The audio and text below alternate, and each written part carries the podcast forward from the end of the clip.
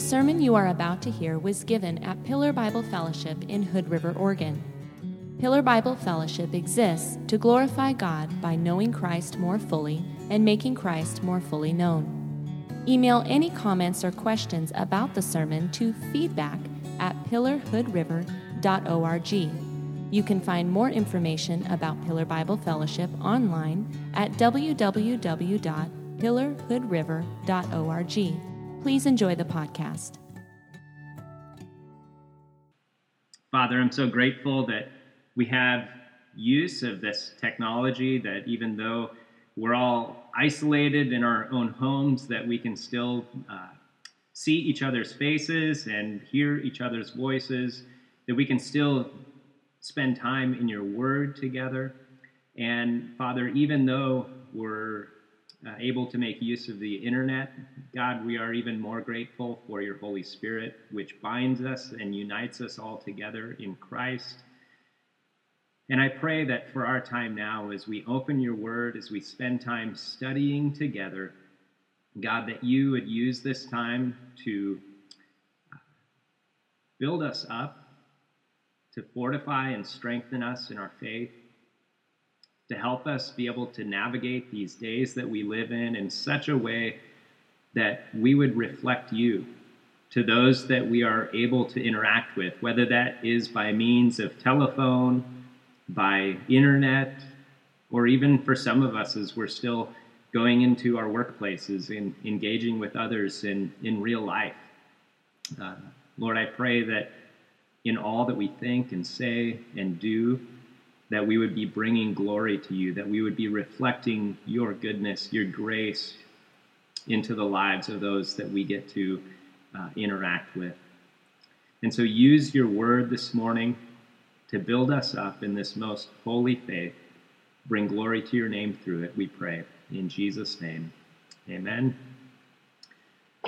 I uh, sent an email uh, yesterday and I had asked everybody to get a marker and some scrap paper. So if you haven't done that, if you could do that, we're gonna we're gonna share some notes. I figured that would be easier than than trying to uh, respond with audio because too much audio in Zoom starts to just cut others out. So a marker, I think, would show up best on a piece of paper. So marker and then uh, some scratch paper that you can write some things on and hold them up to your camera so that others can see. We're gonna we're gonna play around with this a little bit. It may be a total flop and failure, but uh, this is my first time teaching to a computer screen and to a camera. All right.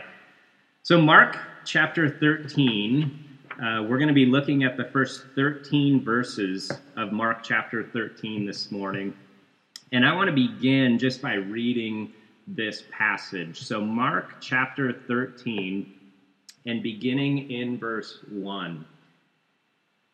And as he came out of the temple, one of his disciples said to him, Look, teacher, what wonderful stones and what wonderful buildings.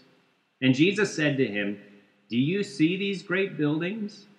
There will not be left here one stone upon another that will not be thrown down.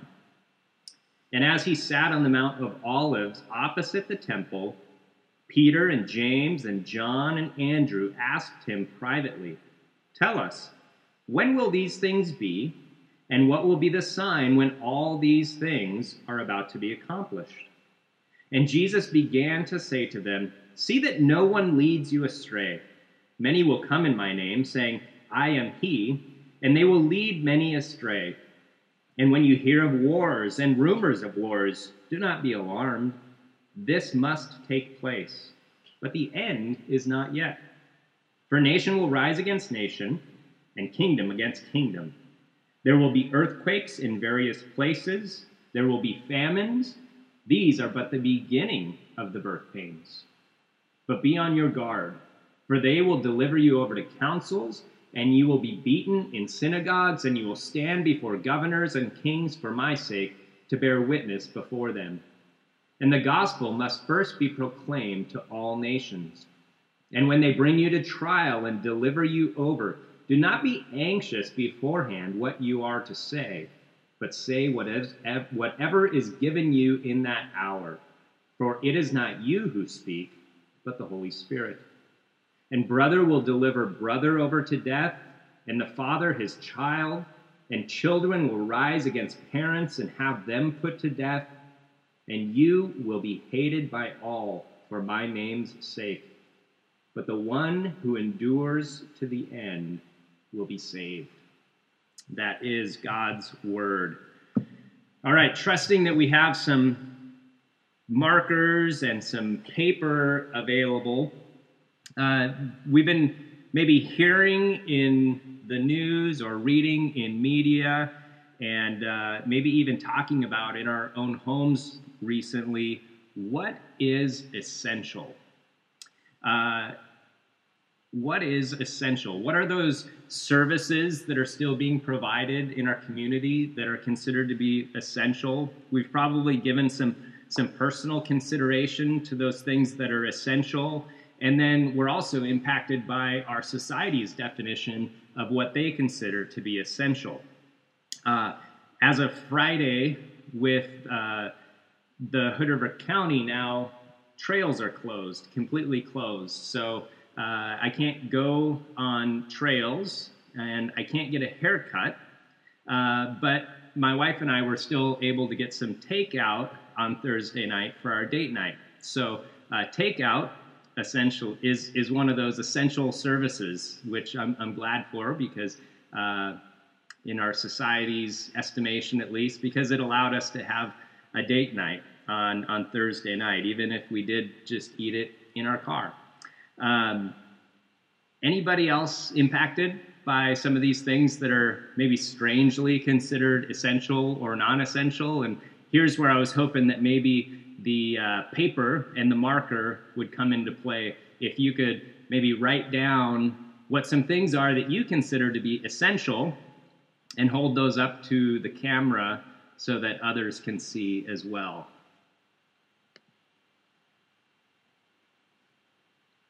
I see that uh, Caleb, uh, Rice family, they're going to try to answer here with chat.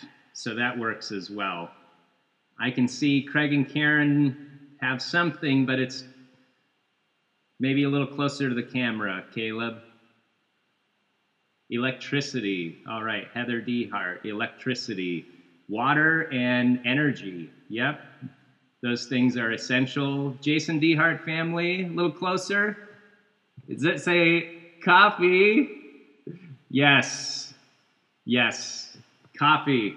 Many coffee stores have closed, sadly. Do I see another one coming from the from the Stazaks? See some paper being floated. Phones. Riker wrote down phones, things that we consider to be essential. It's it's a great tool for being able to stay in contact with each other. Love of family, very true. Something that we can't, um, shouldn't be doing without. Love of family is essential. Great. So, as we think about those things that are essential, it should cause us to really consider how we would prepare for hardship. So, right now, um, we're we're in the in the midst of, of a hardship that is is unique, I would say. Um, I see that Caleb uh, Micah Rice said church and, and contact with others being essential. Yeah, God has has made us as social creatures that we are made in His image. We are made for relationship, and so contact with others and church where we can gather together with others in worship of God. Those are certainly essential as well. So, how do we prepare for hardship? And then, what's essential for us in weathering a season of hardship? Jesus, in this account in Mark chapter 13, is preparing his disciples for a season of difficulty, a season of, of great hardship. He knew it was coming, and he's telling them beforehand, and he wants them to be prepared. And I think that as, as we study through this passage, we might actually be a little bit surprised about what he answers. surprised maybe because of some of the things that he doesn't include in his answer. Uh, those things that he looks at as essential, he, he's looking at attitudes, he's looking at heart, he's looking at the preparations that are made uh, in the individual, preparing for difficult times. And so we read in verse 1 Jesus telling his disciples about what was to come. As he came out of the temple, one of his disciples said to him, Look, teacher, what wonderful stones and what wonderful buildings. Now, the temple in Jerusalem during this time really was something that was a wonderful sight to behold. Uh, Herod's temple. So originally there was Solomon's temple, and that was destroyed, and then the temple was rebuilt. And now Herod had undertaken this, this reconstruction, this rebuilding of the temple. And with his reconstruction of the temple, this was one of those construction projects that was spare no expense. So, top of the line for everything. We want the biggest, we want the best. Money is no object. And Herod, in doing this, wasn't building the greatest temple so that he could give glory to God. No, he was building this grand temple really for his own glory and to show the power of the Romans and to show some kindness toward the Jews and hopefully win their favor. But the temple, uh, a rabbi had said that the temple, he who has not seen the temple in its full construction, has never seen a glorious building in his life. So if you haven't seen the temple, you have not seen a beautiful building, a glorious building. One commentator wrote that the temple complex in Jerusalem was probably the most awesome building in the ancient world.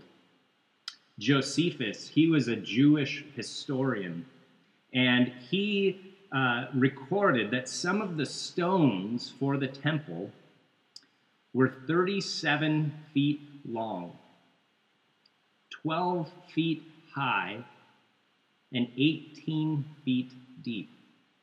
Those are huge, huge stones that they would have moved into place for the temple.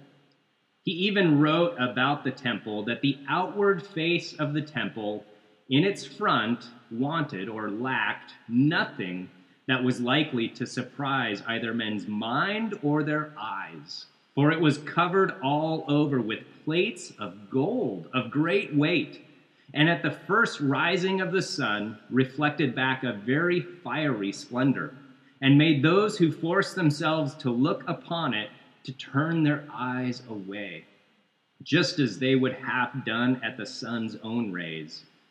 But this temple appeared to strangers when they were at a distance like a mountain covered with snow. For as to those parts of it that were not gilt, that is, covered with gold, they were exceedingly white. John chapter 2, verse 20 tells us that at that point, the temple had been under construction for 46 years. And it would be around 30 more years before Herod was complete with this rebuilding of the temple. So, those of you that are remodeling, uh, you are re- reorganizing things in your home, restructuring, uh, you can take heart that this is not an 80 year project. And that's really what it was for the rebuilding and the reconstruction of the temple. It was finished in uh, around 64 AD, and then it was destroyed in 70 AD. So, as they're leaving the temple, this disciple makes the comment about what wonderful buildings, what wonderful stones. These things were all hugely impressive. And this disciple, think about this, this wouldn't have been his first time seeing the temple. And even one that had spent time on the Temple Mount, had spent time around the temple, had seen the temple, as a devout Jew, even making yearly pilgrimages to the temple.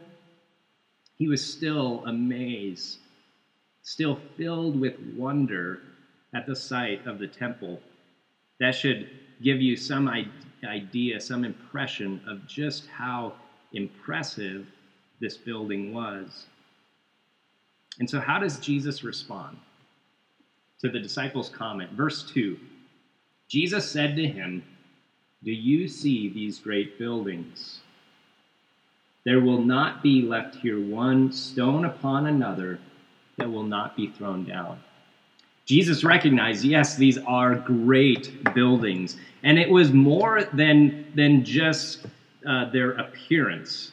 These were really great buildings in a number of ways. They were impressive. They were great in size, yes, they were great in splendor. That's, they were beautiful. They were, they were white stones that were covered with plates of gold.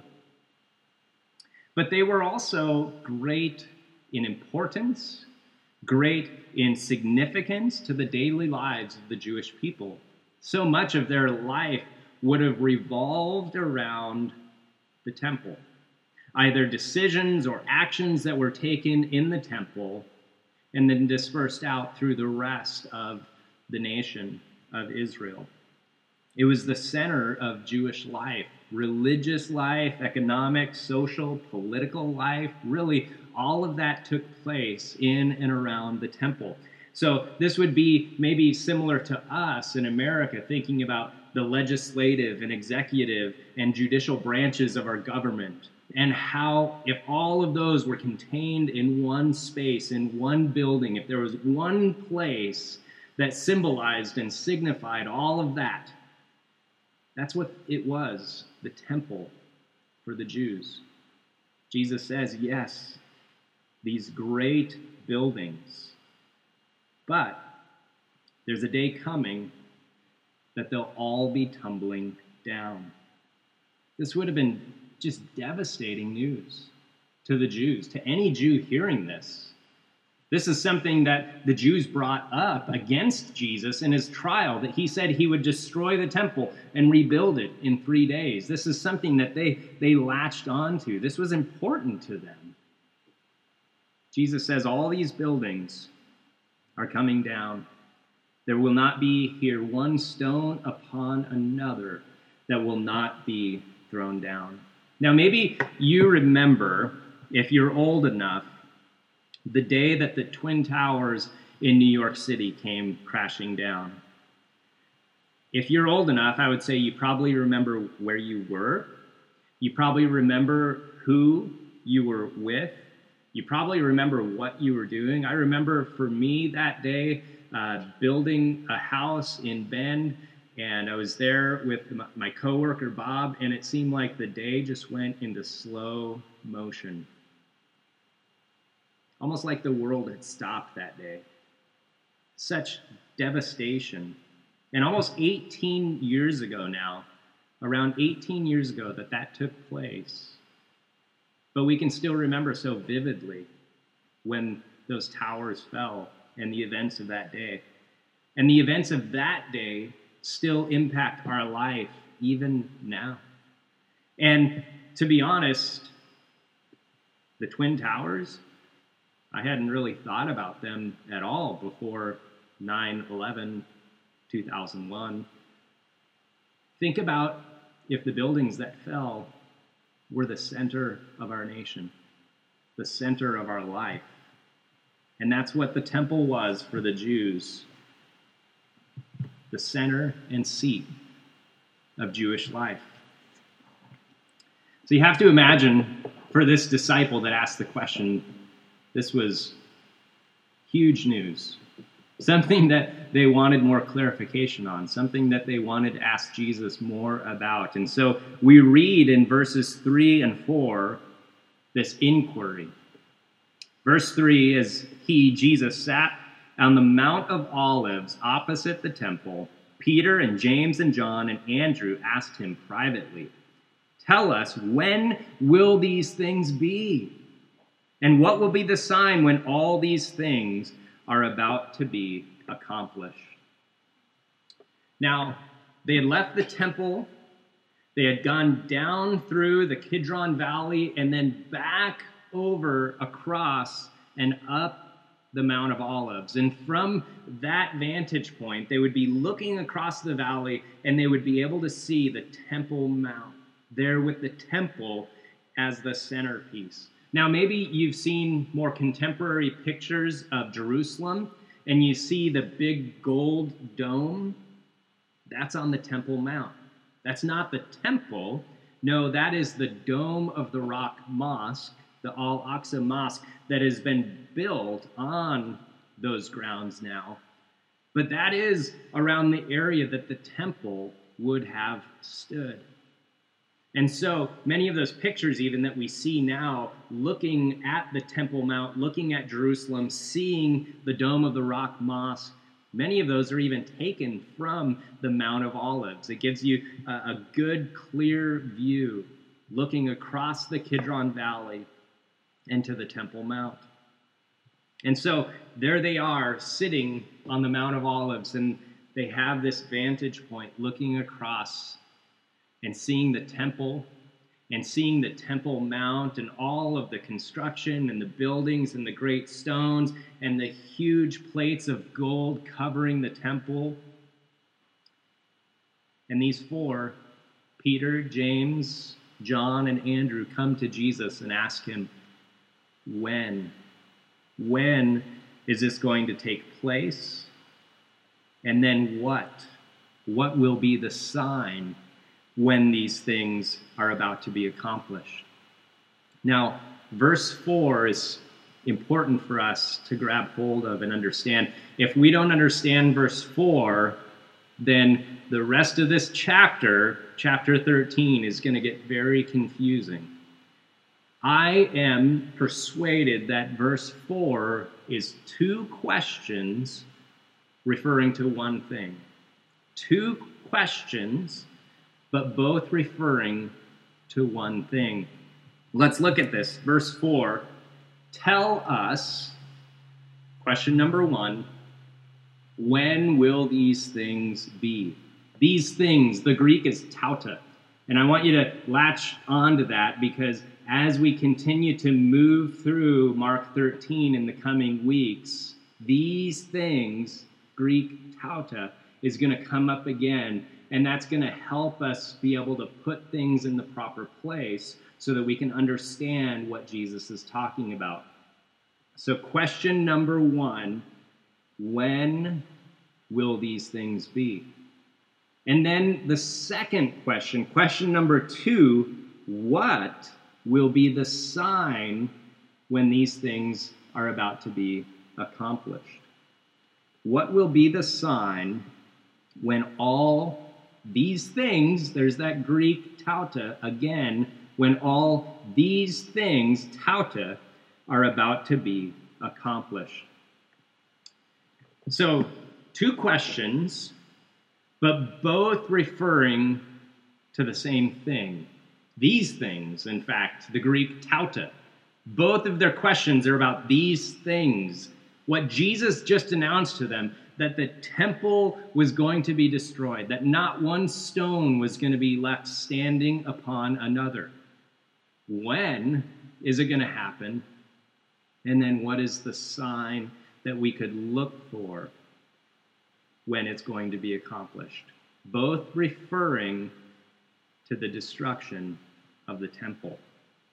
Jesus' answer, first and foremost, is about the destruction of the temple in verses 5 through 23. So, even extending beyond where we're studying this morning. This morning, we're looking at verses 1 through 13.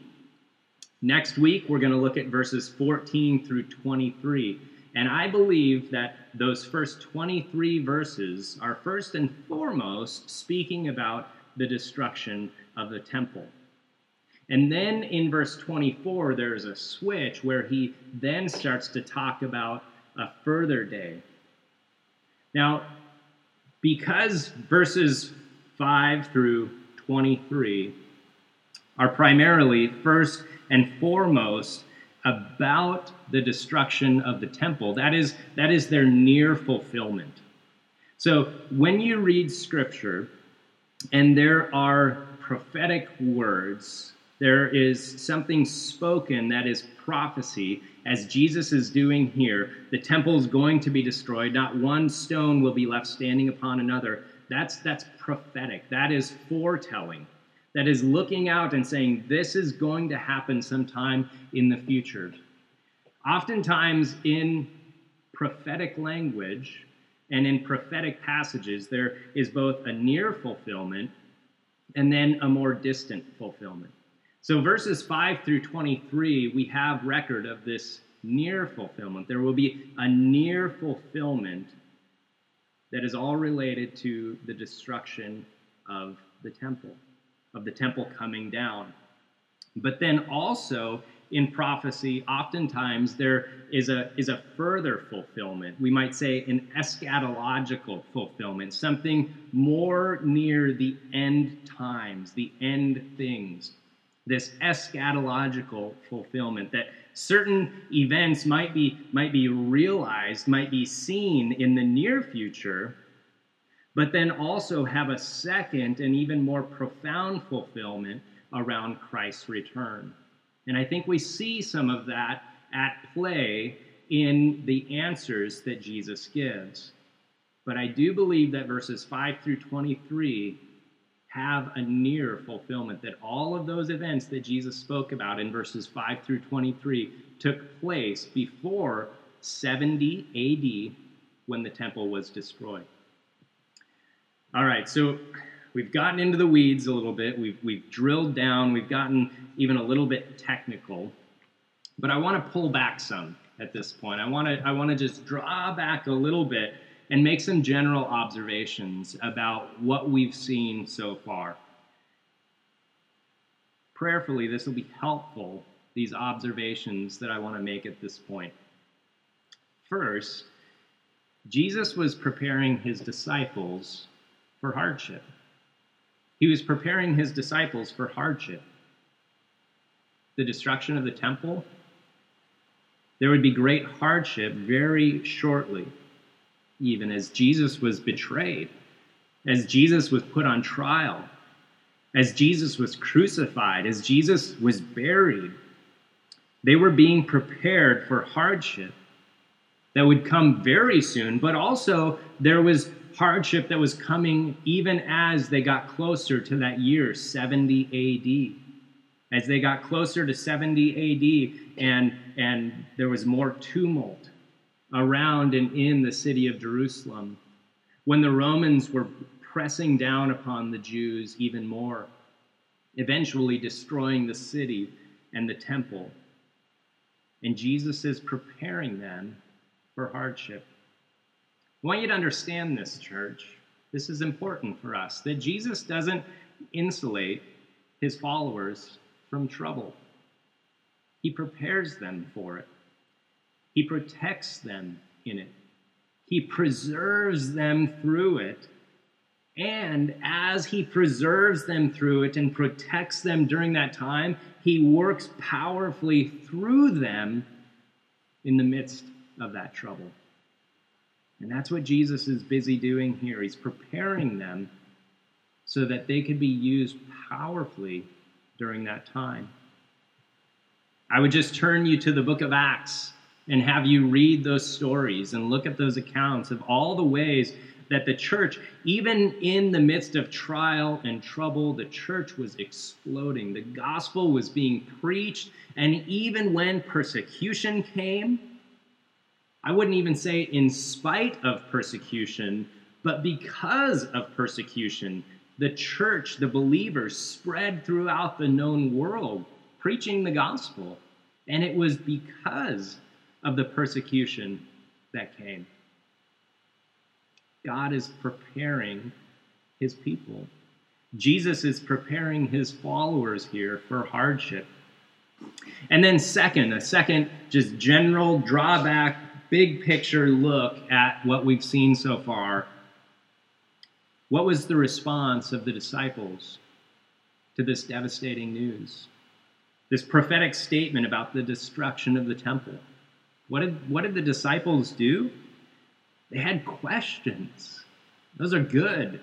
questions. We, we want to we wanna know. I mean, this is going to be life changing. Things will never be the same when these things take place, Jesus, that you're telling us about. So they had questions, and where did they bring their questions to? They drew near to Jesus, didn't they? The four of them came to Jesus privately James, Peter, John, and Andrew, and they asked him. There are a thousand ways that we might react to difficult news, to, to devastating news, respond to trial. But I think learning a lesson from the disciples, it would serve us very well. Draw near to Jesus. When there's trial, when there's difficulty, when there's unknown, when there's the uncertainty, draw near to Jesus. He has the answers. Do you know, dear saint, that, that He loves you? Do you know that He purchased you with His own blood? Do you know that He brought you into His family? Adopted you, called you a son, a daughter of God Most High? That you are an heir together with Christ? Do you know that Jesus is interceding for you? Do you know that He is preparing a place for you, even now, a glorious place? Do you know that Jesus will never leave you, never forsake you, and that he will return for you and bring you into everlasting glory? The disciples, even when they learned of this uncertainty, for them, uncertainty that was to come, they drew near to Jesus. That's what we need to do as well, church. In verses 5 through 13, now Jesus begins his answer, his response to the two questions, two questions referring to one thing. He begins his response to the two questions by, of these disciples. Verse 5 And Jesus began to say to them, See that no one leads you astray. Many will come in my name, saying, I am he, and they will lead many astray. And when you hear of wars and rumors of wars, do not be alarmed. This must take place, but the end is not yet. For nation will rise against nation, and kingdom against kingdom. There will be earthquakes in various places, there will be famines. These are but the beginning of the birth pains. Now, as you think about this, Jesus responds to the questions of his disciples, but pay attention to what he answers. He doesn't give a specific answer to their first question. When will these things, Greek tauta, when will these things be? He doesn't give any specifics. Doesn't give them a year, a month, a date, a time.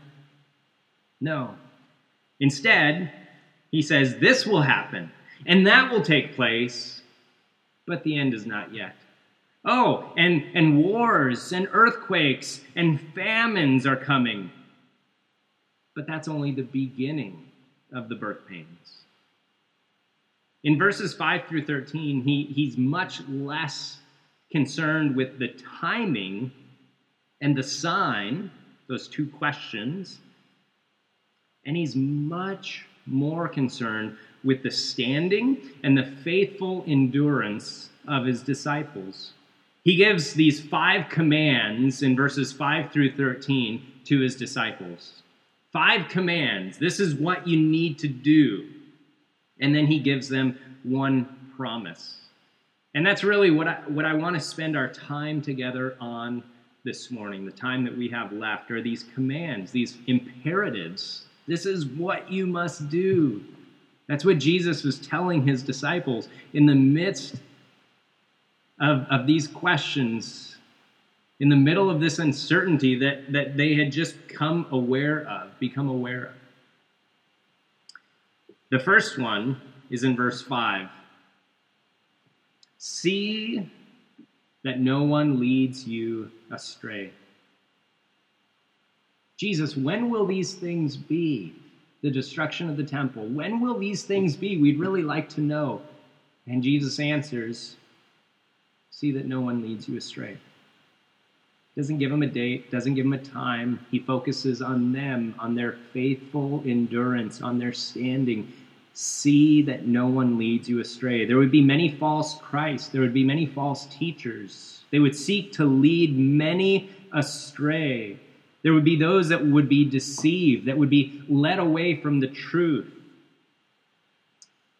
Jesus says, Watch out. That's what, that's what it is. See that no one leads you astray. That is, keep your eyes open. See, behold, look around. See that no one deceives you. Pay attention. And what is it that we should be looking to so that we're not led astray?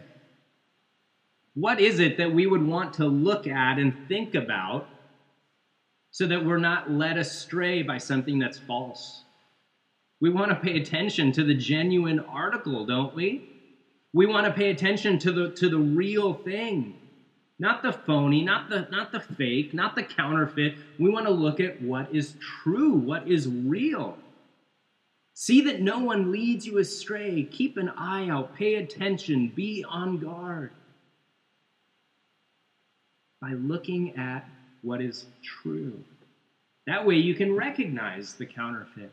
That way you can recognize what is false.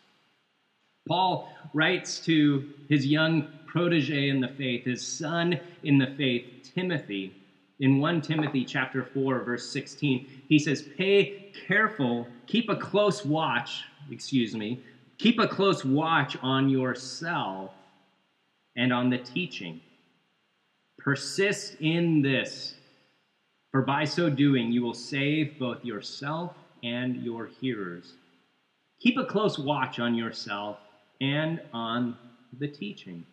And, and I think that does well to, to summarize here what Jesus is first commanding his disciples. See that no one leads you astray. Well, how? Because you're spending time in God's Word. You're spending time in the genuine article. You recognize what is true. You're spending time with Jesus in his word. And so, when false teachers come up, you know, well, that's false because it contradicts what's here. That claim of, of, of this person to be Christ, no, that's not the real Christ because that doesn't coincide with what we have here in Scripture. Keep a close watch on yourself and on the teaching. That's what it is to see that no one leads you astray. It's not just looking out all the time thinking, oh, false teacher, false teacher, false teacher. No, it's spending time in what is right and what is true and being built up in our faith, in God's Word, and by the Holy Spirit, so that we can recognize what is false. Verse 7, we get to the second imperative. Verse 7 When you hear of wars and rumors of wars, do not be alarmed. This must take place, but the end is not yet. Nation will rise against nation, kingdom against kingdom. There will be earthquakes in various places, there will be famines. These are but the beginning of the birth pains. So, the second command, the second imperative that he gives them is do not be alarmed. Wars and rumors of wars, earthquakes. I know for me, I've heard of all kinds of things, read all sorts of stories in news headlines lately. And, and the news is, is really even fashioned in such a way that it's supposed to raise your blood pressure. You see a headline and you want to click it because, oh, that looks devastating or that looks really interesting. That looks like it's world changing. And so, so you want to look at that. You want to pick up that paper. You want to click on that link because, ooh, this is alarming. Raising your blood pressure, wars, rumors of wars. But Jesus says, do not be alarmed. That is, don't be troubled. Don't be, don't be filled with apprehension. but trust instead. Trust in our sovereign God. Amen, D hearts. I see it. Love it. Trust in our sovereign God. We, we may not know everything that God is working out in any specific situation, but knowing what we do know about Him and knowing what we do know of His will is going to help us navigate even times that would, for many, be alarming. All right, do we still have the, the paper and the markers handy? I know the D Hearts have them. All right, got a thumbs up from Riker as well. What do we know about God?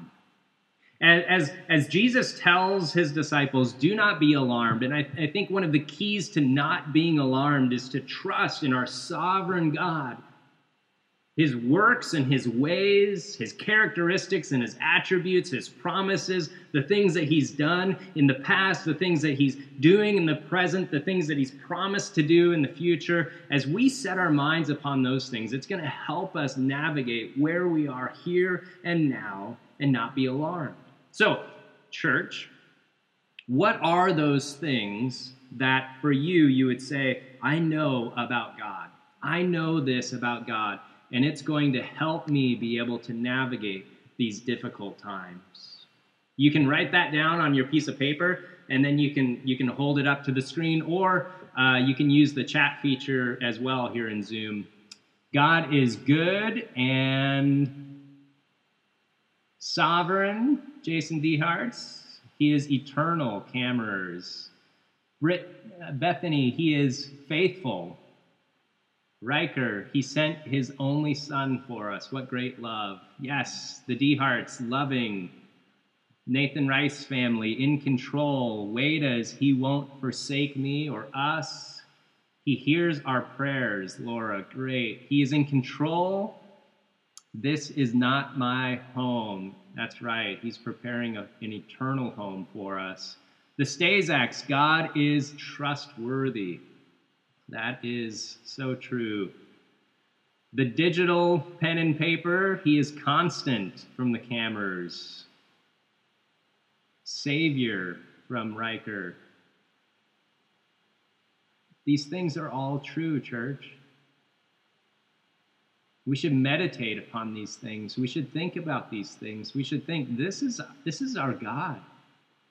This is what he has revealed to us about himself in Scripture.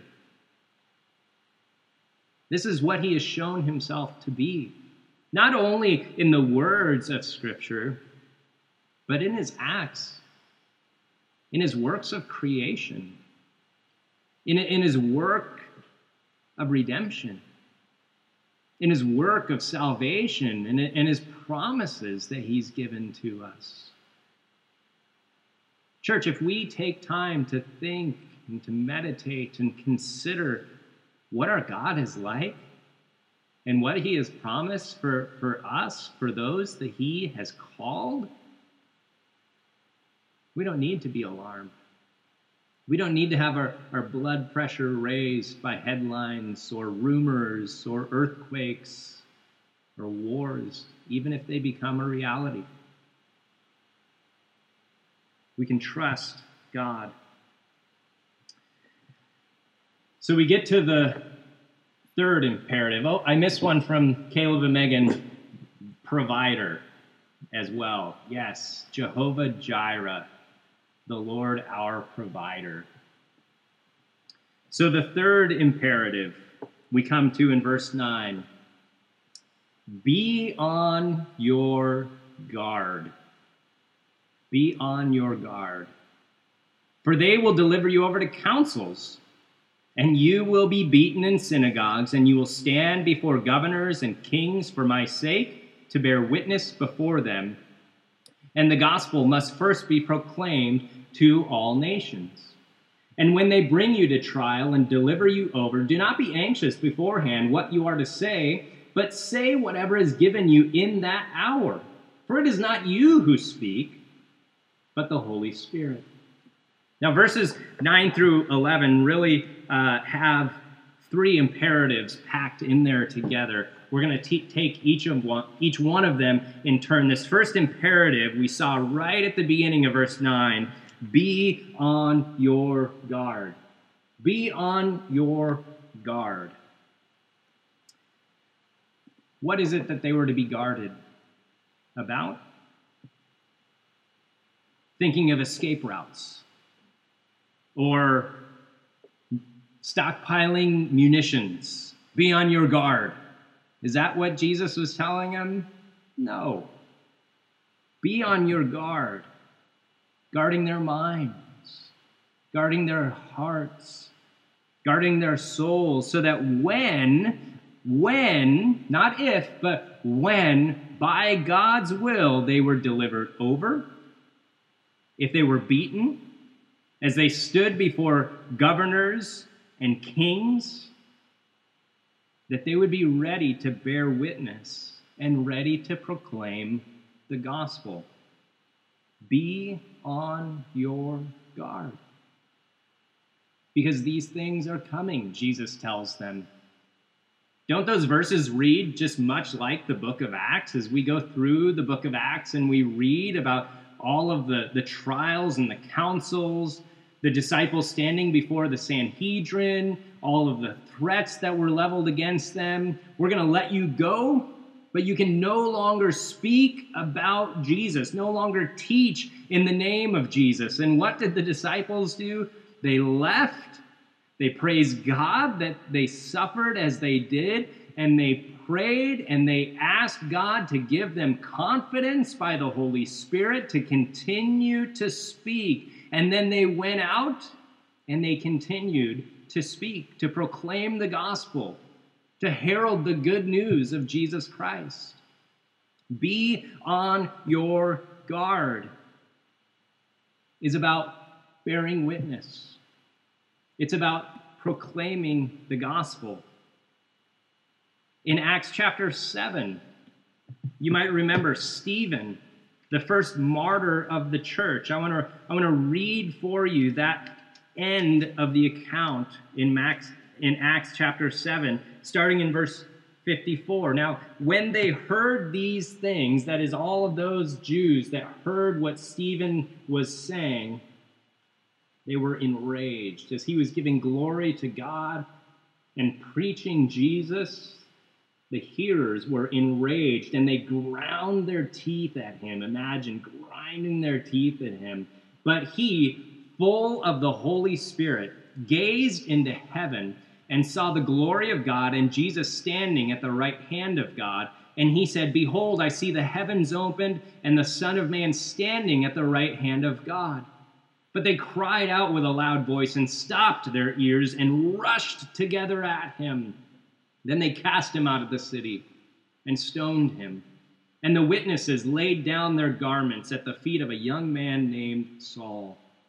And as they were stoning Stephen, he called out, Lord Jesus, receive my spirit. And falling to his knees, he cried out with a loud voice, Lord, do not hold this sin against them. And when he had said this, he fell asleep. He gave his life, he died. This is a man that was on his guard. He went through trial. When the time came, he was ready because he had guarded his heart, his mind, and his soul. So when opportunity was given, he was ready. I've got this message, and by the power of the Holy Spirit, I'm going to proclaim this message, even that though that meant that he was hated, even though that meant that he was beaten, he was stoned with stones, and he was killed. He bore witness to Christ. Be on your guard. Guard your heart. Guard your mind. Guard your soul. So that when, by God's will, difficulty comes, persecution arrives, that you're ready to bear witness and to proclaim and herald the good news of Jesus Christ. And this carries right over into verse 10 as well. The gospel must first be proclaimed to all nations. How would that happen? How would the gospel be proclaimed to all nations? As I said earlier, in large part as a result of persecution. The church was really pretty content to stay in Jerusalem. Jesus, in, in Acts chapter 1, verse 8, told the, the disciples, the apostles there, you will receive power when the Holy Spirit comes upon you, and you will be my witnesses both in Jerusalem, in Judea, and Samaria, and to the ends of the earth. And they said, eh, Jerusalem's pretty nice. But then as persecution came up, as persecution arose, then the church began to scatter. The believers went throughout all of the known world at that point in time. And everywhere they went, Philip to Samaria, to the Ethiopian eunuch, even Peter going and, and proclaiming the gospel to the Roman centurion. Everywhere that they went now, they were preaching the gospel, even to the Gentiles. And God was giving grace and God was saving souls. Be on your guard. The gospel will be proclaimed to all nations. This is, in fact, what Paul writes in Colossians chapter 1, verse 6. Even during his lifetime, this is what he had to say in Colossians 1, verse 6 the gospel, which has come to you, as indeed in the whole world it is bearing fruit and increasing. Paul says, at this point in my life, the gospel has gone throughout the whole world. It's bearing fruit and it's increasing. He says later in that same chapter, in verse 23, that they are not shifting from the hope of the gospel that you heard, which has been proclaimed in all creation under heaven. So everywhere the gospel was going out, it was sending forth, it was being preached and proclaimed.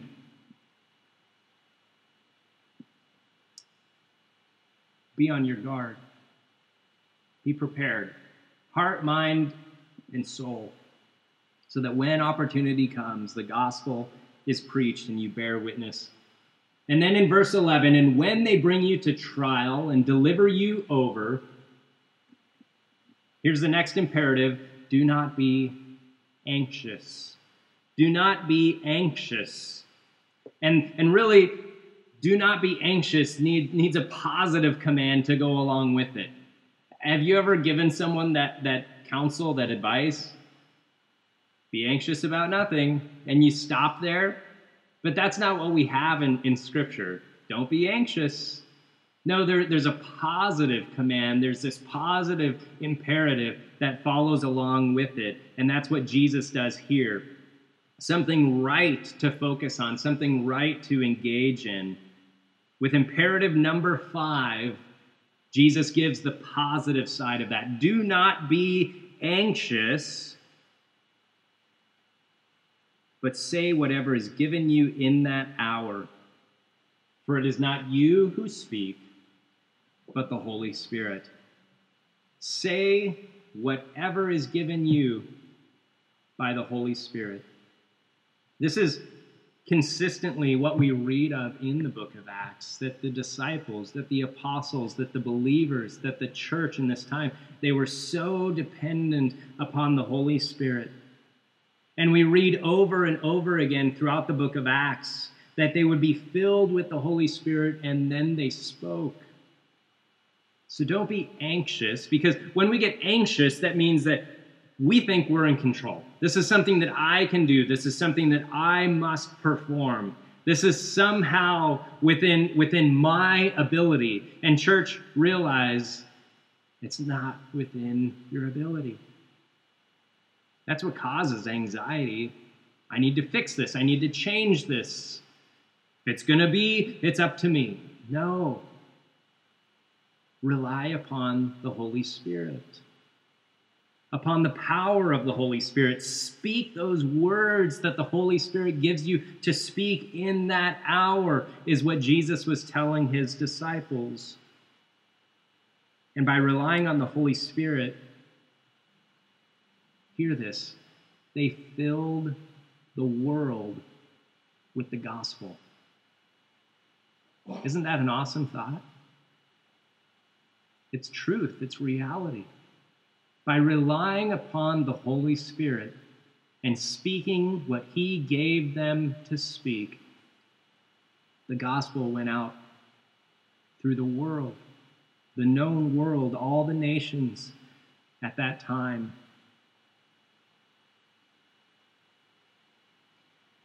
Don't be anxious. Be dependent upon the Holy Spirit. And in times like this, church, that's where we find ourselves also. We need to depend upon the Holy Spirit. We need to realize that there are certain things that we don't have control over. There are many things that we don't have control over. And I, I think this is a good lesson, a good time for us where we realize more and more that, that certain things are outside of our control. Even things that we maybe thought we had control of before, we now realize, well, that's, that's out of my control. I thought I had control over that, but all along, I really didn't. It wasn't under my control. And those are good lessons.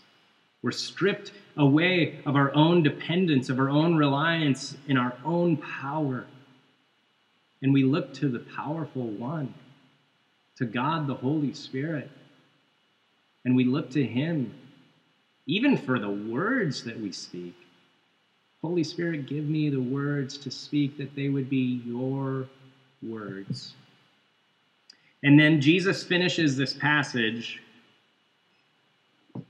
in verse 13 with a promise. Don't be anxious, speak whatever the Holy Spirit gives you to speak. Verse 12 Brother will deliver brother over to death, father his child. The children will rise against parents and have them put to death, and you will be hated by all for my name's sake. But the one who endures to the end will be saved. The one who endures to the end will be saved. In trials and in persecutions, there are many things that we don't have control over.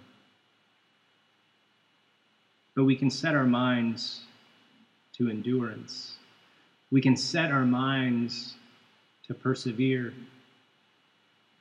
One thing that we do have control over is what is it that we'll set our minds upon? The one who endures to the end will be saved.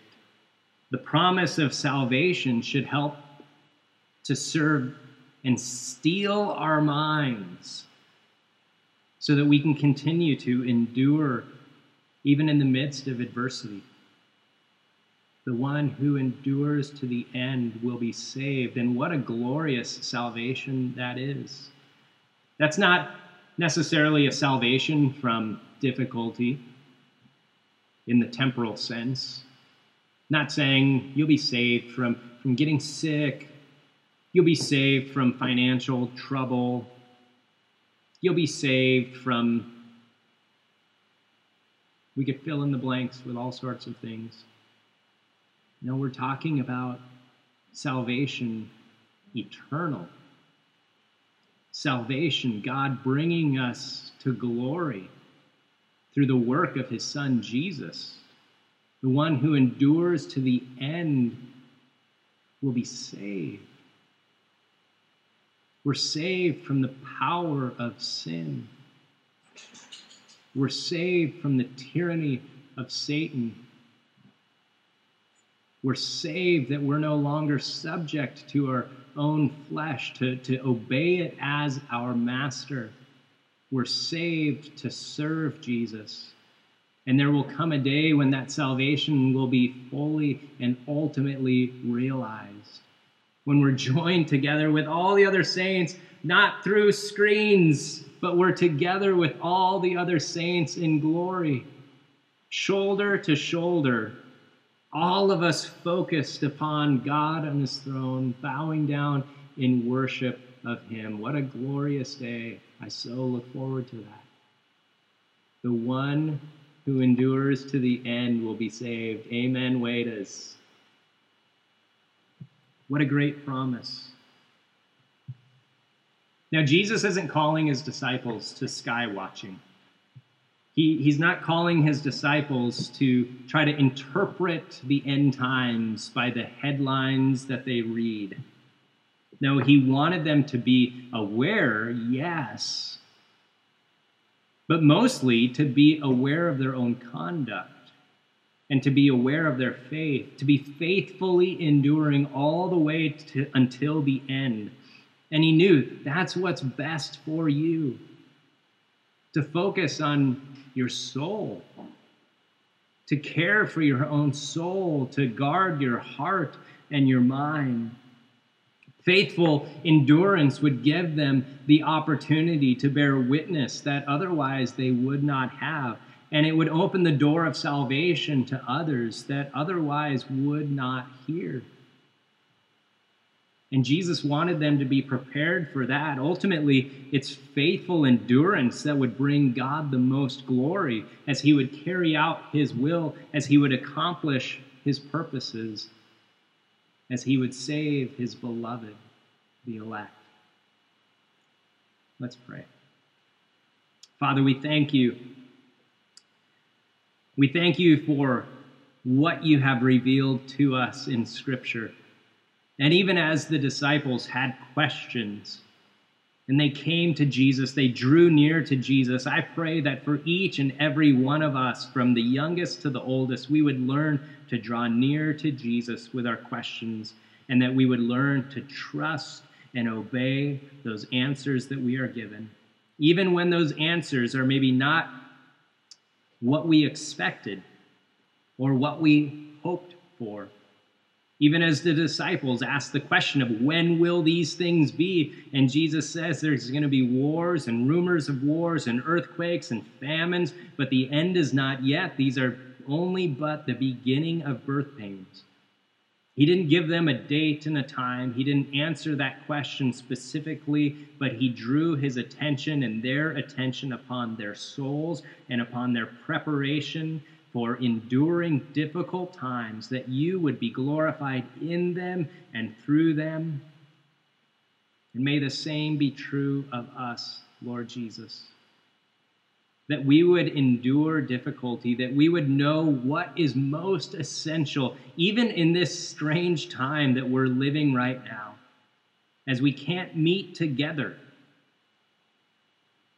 as so many of those things that we're used to doing in our daily lives, we cannot engage in. Even as people around us are suffering, suffering from sickness, suffering from loss of work, our economy is, is struggling so. Lord, nations around the world are struggling in so many ways. Father, this time that we live in is a time that's unprecedented, but we trust in you as a good God, as a sovereign God, as a provider, as a loving God, as a Savior, as one who is constant and faithful, and as one who will fulfill the promises that you have made. Continue to draw us near to you, Lord God in this time, that we would not be alarmed, that we would not be anxious, that we would be on guard, that we would be setting our hearts, our minds upon you. Continue to guide and direct us each day. And Lord, may we look to your guidance and your direction more and more each day, learning to walk in the Spirit, not depending upon our own strength. For it is you, Holy Spirit, that we need to give us the right words to speak, the right acts to perform, even the right thoughts to think. So guide and direct us to bring glory to our Father in heaven. We pray this in Jesus' name. Amen. Thank you for listening to this sermon from Pillar Bible Fellowship. Please email any comments or questions about the sermon to feedback at pillarhoodriver.org.